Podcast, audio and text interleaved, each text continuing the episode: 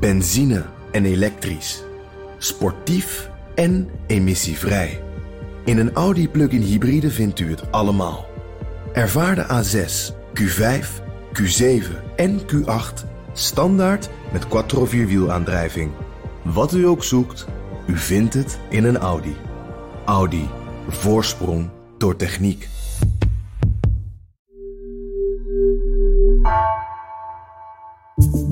Vanaf de redactie van NRC het verhaal van vandaag. Mijn naam is Floor Boon.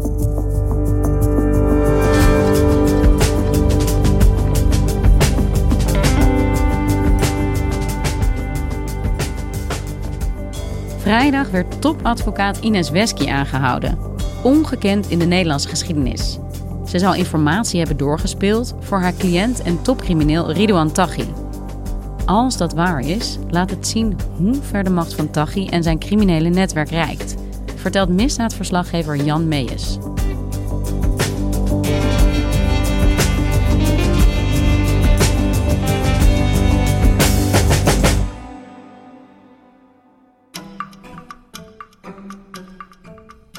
Ha Jan, goed dat ik je spreek. Uh, jij zit in Italië, maar er is nieuws waar we graag met jou over willen praten.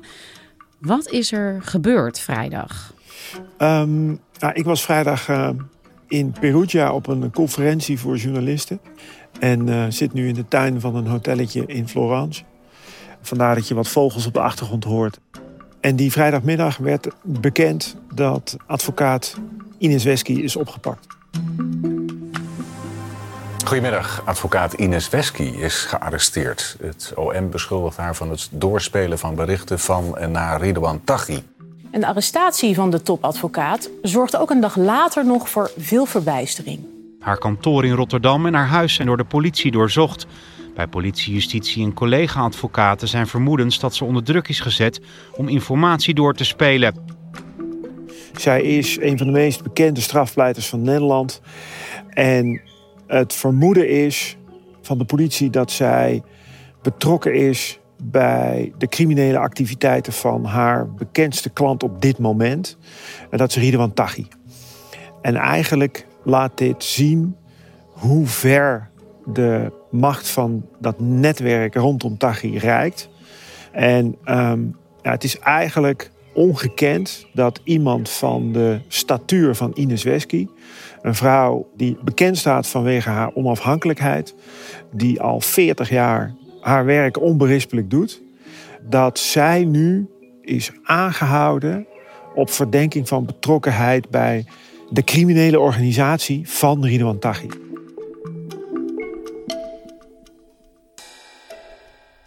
Ja, Ines Wesky, als ik aan haar denk, dan uh, zie ik een markante verschijning. Ik denk ook aan uh, jarenlang dat zij op allerlei plekken opduikt als advocaat van uh, prominente mensen, prominente criminelen om het zo te noemen. Kun je iets meer over haar vertellen? Wie is zij? Nou, zij is in de jaren zeventig begonnen als zelfstandig advocaat in Rotterdam samen met haar zus en later met haar toenmalige partner. En zij heeft echt een hele lange rij met bekende mensen uit het crimineel milieu bijgestaan. Een van haar meest bekende klanten is denk ik Daisy Boutersen geweest. En dus ook altijd in hele grote, complexe strafzaken. Zij staat zeg maar bekend als iemand van de ouderwetse stempel. Dus ze heeft mij wel eens verteld dat ze uh, eigenlijk nooit haar cliënten tutoyeert. Dus het is altijd meneer Taghi en mevrouw Wesky. En uh, ze staat bekend om het feit dat ze afstand houdt van haar klanten. En ja, dan is het natuurlijk wel opvallend dat juist die persoon uiteindelijk, volgens de politie althans, voor het karretje van de criminele organisatie van haar meest prominente uh, klant van het moment is uh, gespannen. En waar wordt Wesky nu precies van beschuldigd? Zij wordt beschuldigd van het lidmaatschap van een criminele organisatie. Die eigenlijk de criminele activiteiten van Ridwan Taghi wilde voortzetten terwijl hij zelf, de hoofdverdachte Taghi, in gevangenschap zat. En daarnaast wordt zij verdacht van het brengen van informatie naar de EBI. EBI is de afkorting van extra beveiligde inrichting. Dan wel het, het smokkelen van informatie uit de EBI, die voor Taghi nodig was om zijn criminele organisatie uh, te kunnen blijven aansturen. En hoe zou dat volgens het OM gegaan zijn? Hoe smokkel je communicatie uit een extra beveiligde instelling? Ja, dan moeten we eigenlijk een heel klein beetje terug in de tijd naar uh, de arrestatie van Taghi in Dubai. En dan zijn we eind uh, december 2019. En dan komt hij in de EBI terecht en dan meldt Wesky zich uh, als zijn advocaat. En dan gaat zij met enige regelmaat bij hem op bezoek. In diezelfde periode doet de politie onderzoek naar een cryptocommunicatienetwerk.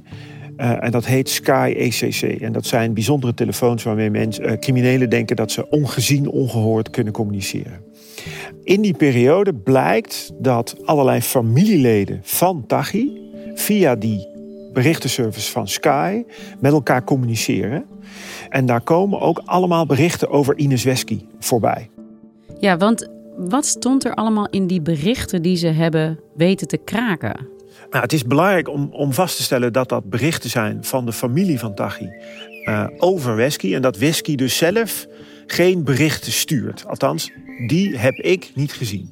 Dus het gaat allemaal over haar. Dat, dat heeft soms betrekking op Wesky zelf. Dus uh, ja, dat ze lastig is, dat ze slecht communiceert, dat ze het allemaal langzaam gaat, dat ze weer niet gereageerd heeft. Dus ze vinden haar een, uh, een niet meewerkend persoon. En op een gegeven moment zijn er dan berichten die suggereren dat ze bereid zou zijn om uh, informatie die vanuit Dubai op een USB-stick wordt aangeleverd, om die te delen met Ridwan Taghi.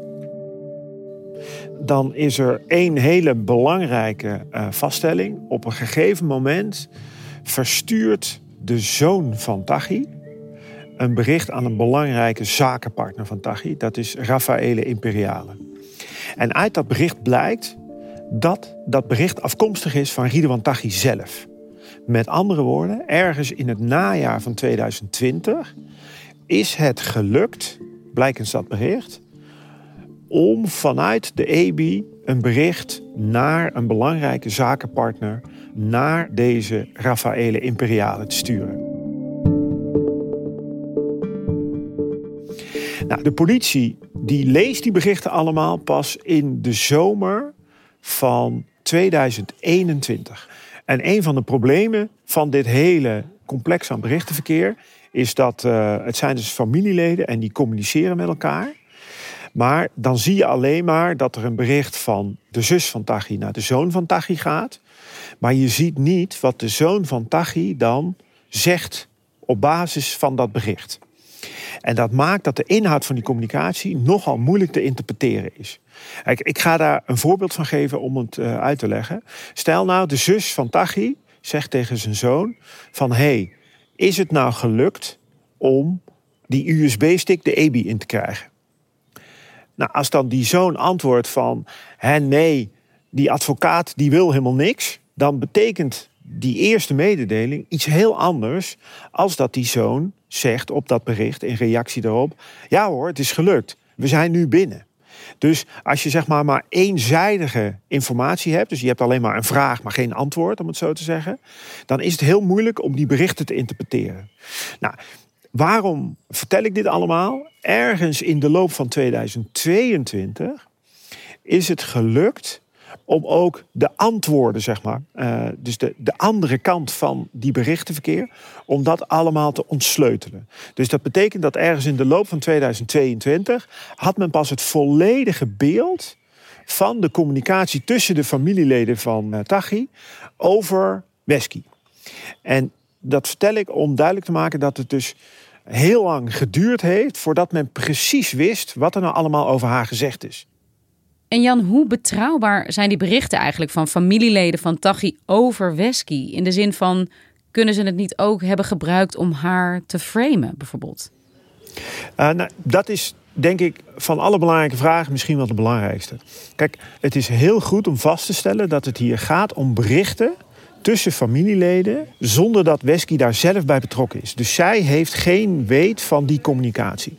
En je kunt van alles over iemand zeggen, maar dat betekent nog niet dat dat waar is.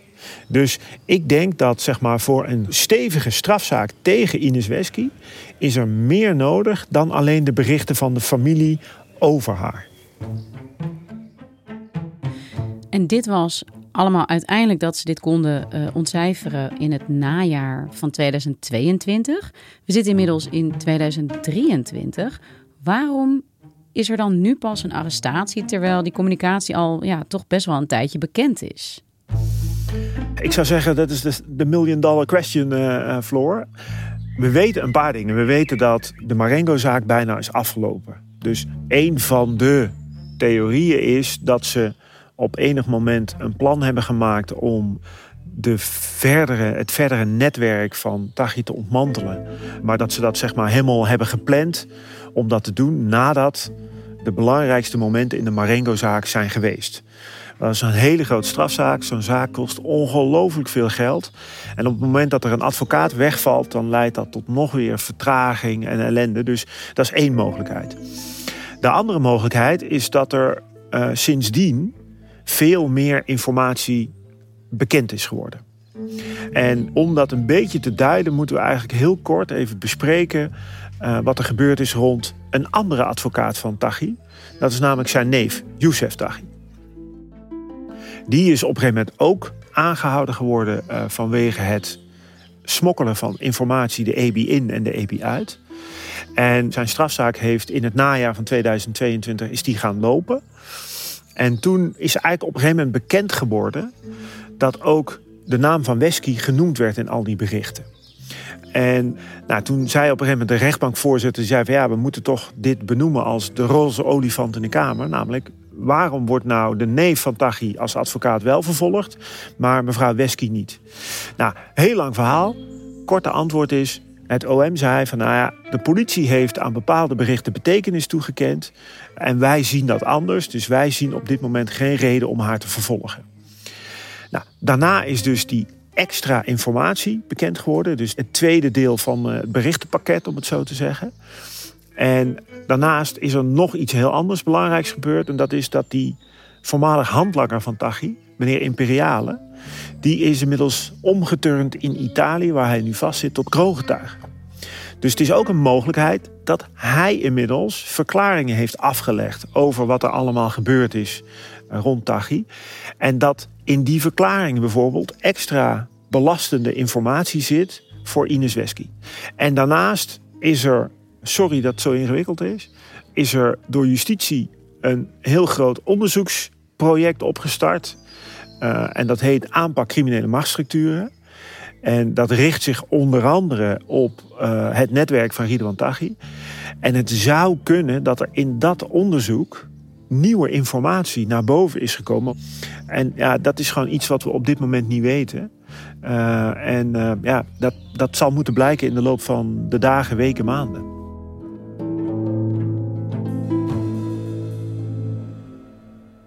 Ja, want Ines Wesky is nu opgepakt. Uh, heeft tot grote beroering geleid. Maar even nog afgezien van of ze wel of niet schuldig is aan het uh, meewerken met communicatie uit die EBI te krijgen. Waarom zou een advocaat als Wesky, iemand van haar statuur, dit doen? Waarom? Wesky stond bekend als iemand die altijd afstand hield tot haar klanten.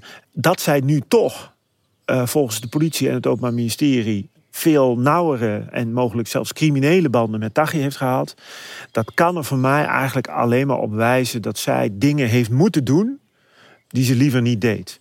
En als je dan kijkt naar die berichten die ik heb gezien, dan zie je dus dat de toon van die berichten in de loop van de tijd verandert. Dus eerst is zij lastig, ingewikkeld, communiceert ze slecht.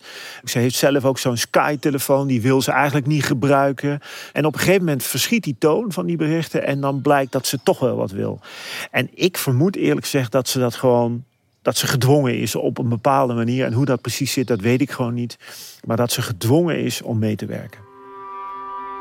Maar dit is natuurlijk ontzettend ernstig, hè? Als je het zo, uh, als je even dat vermoeden uitspreekt. Als je het hebt over iemand als Wesky met zoveel jaren ervaring, met iemand die al zoveel zware criminelen vertegenwoordigd heeft, waarom zou het Tachi dan wel gelukt zijn om haar zo onder druk te zetten dat ze daar ook echt onder is bezweken en die anderen niet? Nou ja, kijk, dan moeten we toch nog even kort Marengo eigenlijk uitleggen. Die strafzaak waarin Wesky uh, Taghi bijstaat, die draait om zes moorden en een hele serie pogingen. En het is daarmee een van de grootste strafzaken die we uh, kennen in de Nederlandse geschiedenis. Daar zit een kroongetuige in, Nabil B. En er zijn drie mensen uit zijn omgeving vermoord. Dan hebben we het over zijn broer Redouan, zijn voormalig advocaat Dirk Wiersum en zijn voormalig adviseur vertrouwenspersoon Peter R. de Vries. En volgens politie en justitie is de dader achter die drie moorden is vermoedelijk ook Ridwan Taghi of handlangers van Ridwan Taghi. Uh, voor de goede orde, hij is daar nooit formeel als verdachte voor aangemerkt. Maar het belangrijkste scenario is wel dat hij de opdrachtgever is van die moorden. En uh, dat laat volgens politie en justitie zien waartoe hij en waartoe zijn netwerk in staat is. En dat is eigenlijk een vorm van intimidatie en van ondermijning van de rechtsstaat die geen uh, vergelijkbare kent in de Nederlandse geschiedenis van de afgelopen decennia, misschien wel millennia. En ja, als je zou willen geloven dat politie en justitie daarin gelijk hebben, dan kan je ook geloven dat zo'n netwerk, dat die ook in staat zijn om op een gegeven moment een advocaat van de statuur van Wesky te dwingen om dingen te doen die zij eigenlijk niet wil. Om uh, ja, hun handel voor te kunnen zetten. Maar wat betekent dit, Jan, als je dit even tot je laat doordringen? Hè, dat mensen zoals Ridwan Taghi op deze manier eigenlijk gewoon nou ja, niet meer mogelijk is om hem te laten bijstaan door een advocaat. Wat betekent dit voor de toekomst van ja, de Nederlandse rechtsstaat, zou ik bijna willen zeggen? Nou, ik denk dat sinds de start van het Marengo-proces en alles wat daar daarna is gebeurd, dat we eigenlijk keer op keer hebben gezien hoe fragiel een rechtsstaat eigenlijk is. Kijk, als mensen bereid zijn om dingen te doen die wij eigenlijk ons niet kunnen voorstellen. Dan, dan doe ik onder andere op die drie moorden. Want nog even los van de vraag wie dan uiteindelijk de opdrachtgever is van die moorden. Die mensen leven niet meer. Ze zijn vermoord. En als je bereid bent om dat te doen, dus een kroongetuige zo te willen intimideren dat je. Uh, een advocaat en een, en een vertrouwenspersoon en een familielid wil vermoorden om maar hem het zwijgen op te leggen, ja, dan, dan kun je je ook voorstellen dat je op een gegeven moment denkt van ja, die advocaat, dat is eigenlijk de enige die nog kan communiceren met de verdachte. Dus dan gaan we die maar onder druk zetten. En eh, wat je dan dus uiteindelijk ziet in deze zaak, is dat het functioneren van de rechtsstaat echt maximaal wordt getoetst. We zien dus hier eigenlijk een soort van ultieme test van ons stelsel uh, van uh, wet en regelgeving in het strafrecht. En uh, ja, dat is zeer verontrustend. En uiteindelijk hangt dat allemaal weer samen met um, de rol die Nederland speelt in de internationale cocaïnehandel. En dat klinkt inmiddels als een, uh, een veel bezongen liedje. Maar daar gaan gewoon heel veel miljarden euro's rond. En die financiële belangen zijn zo groot dat er af en toe iemand opstaat die bereid is om het ondenkbare te doen. En um, nogmaals, heel veel van waar we het nu over hebben is allemaal nog niet bewezen. Dat geldt ook voor uh, de beschuldigingen aan het adres van Ines Wesky. Het moet allemaal nog maar blijken of dat klopt. Maar wat je wel ziet, is dat er sprake is van een bijna ultieme ondermijning van het functioneren van onze rechtsstaat. Ja, en hoe gaat dit nu verder? Voor Wesky zal de vraag zijn: uh, gaat, de, gaat politie, het Openbaar Ministerie, uh, de rechtbank vragen om haar in voorlopige hechtenis te houden? daar, de komende tien dagen zullen we daar meer over horen.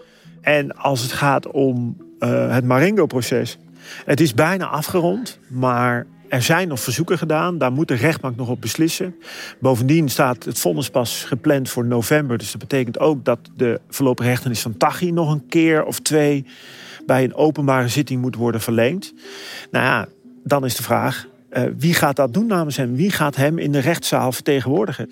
Dus je zou kunnen zeggen, het leek bijna voorbij. Maar door de arrestatie van Wesky is er nu een potje vlooien uh, opengetrokken. waarvan eigenlijk niemand weet waar ze naartoe springen en hoe ver ze gaan springen. Dus dat betekent ook dat er de komende weken en maanden best wel. Uh, dat je opnieuw eigenlijk in een soort van onbekend terrein terechtkomt op het gebied van het strafrecht, waarvan we maar moeten zien hoe dit gaat aflopen ja, we gaan het eh, volgen. Jan, jij gaat het voor ons volgen. Voor nu, dankjewel. Graag gedaan.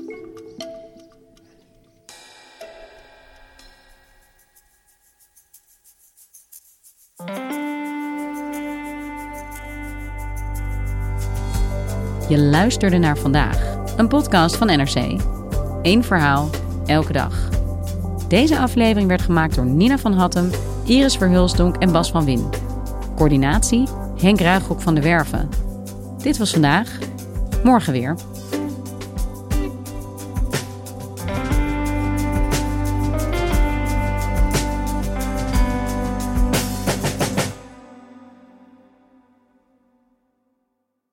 Je hebt aardig wat vermogen opgebouwd.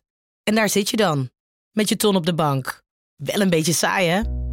Wil jij, als belegger, onderdeel zijn van het verleden of van de toekomst? Bridgefund is een slimme fintech die een brug slaat tussen de financiële behoeften van ondernemers en van beleggers. Dus wie belegt bij Bridgefund krijgt niet alleen een mooie vaste rente, maar brengt ook ondernemers in beweging. Echt waar, met die ton kan je zoveel betere dingen doen. Bridgefund. Make money smile.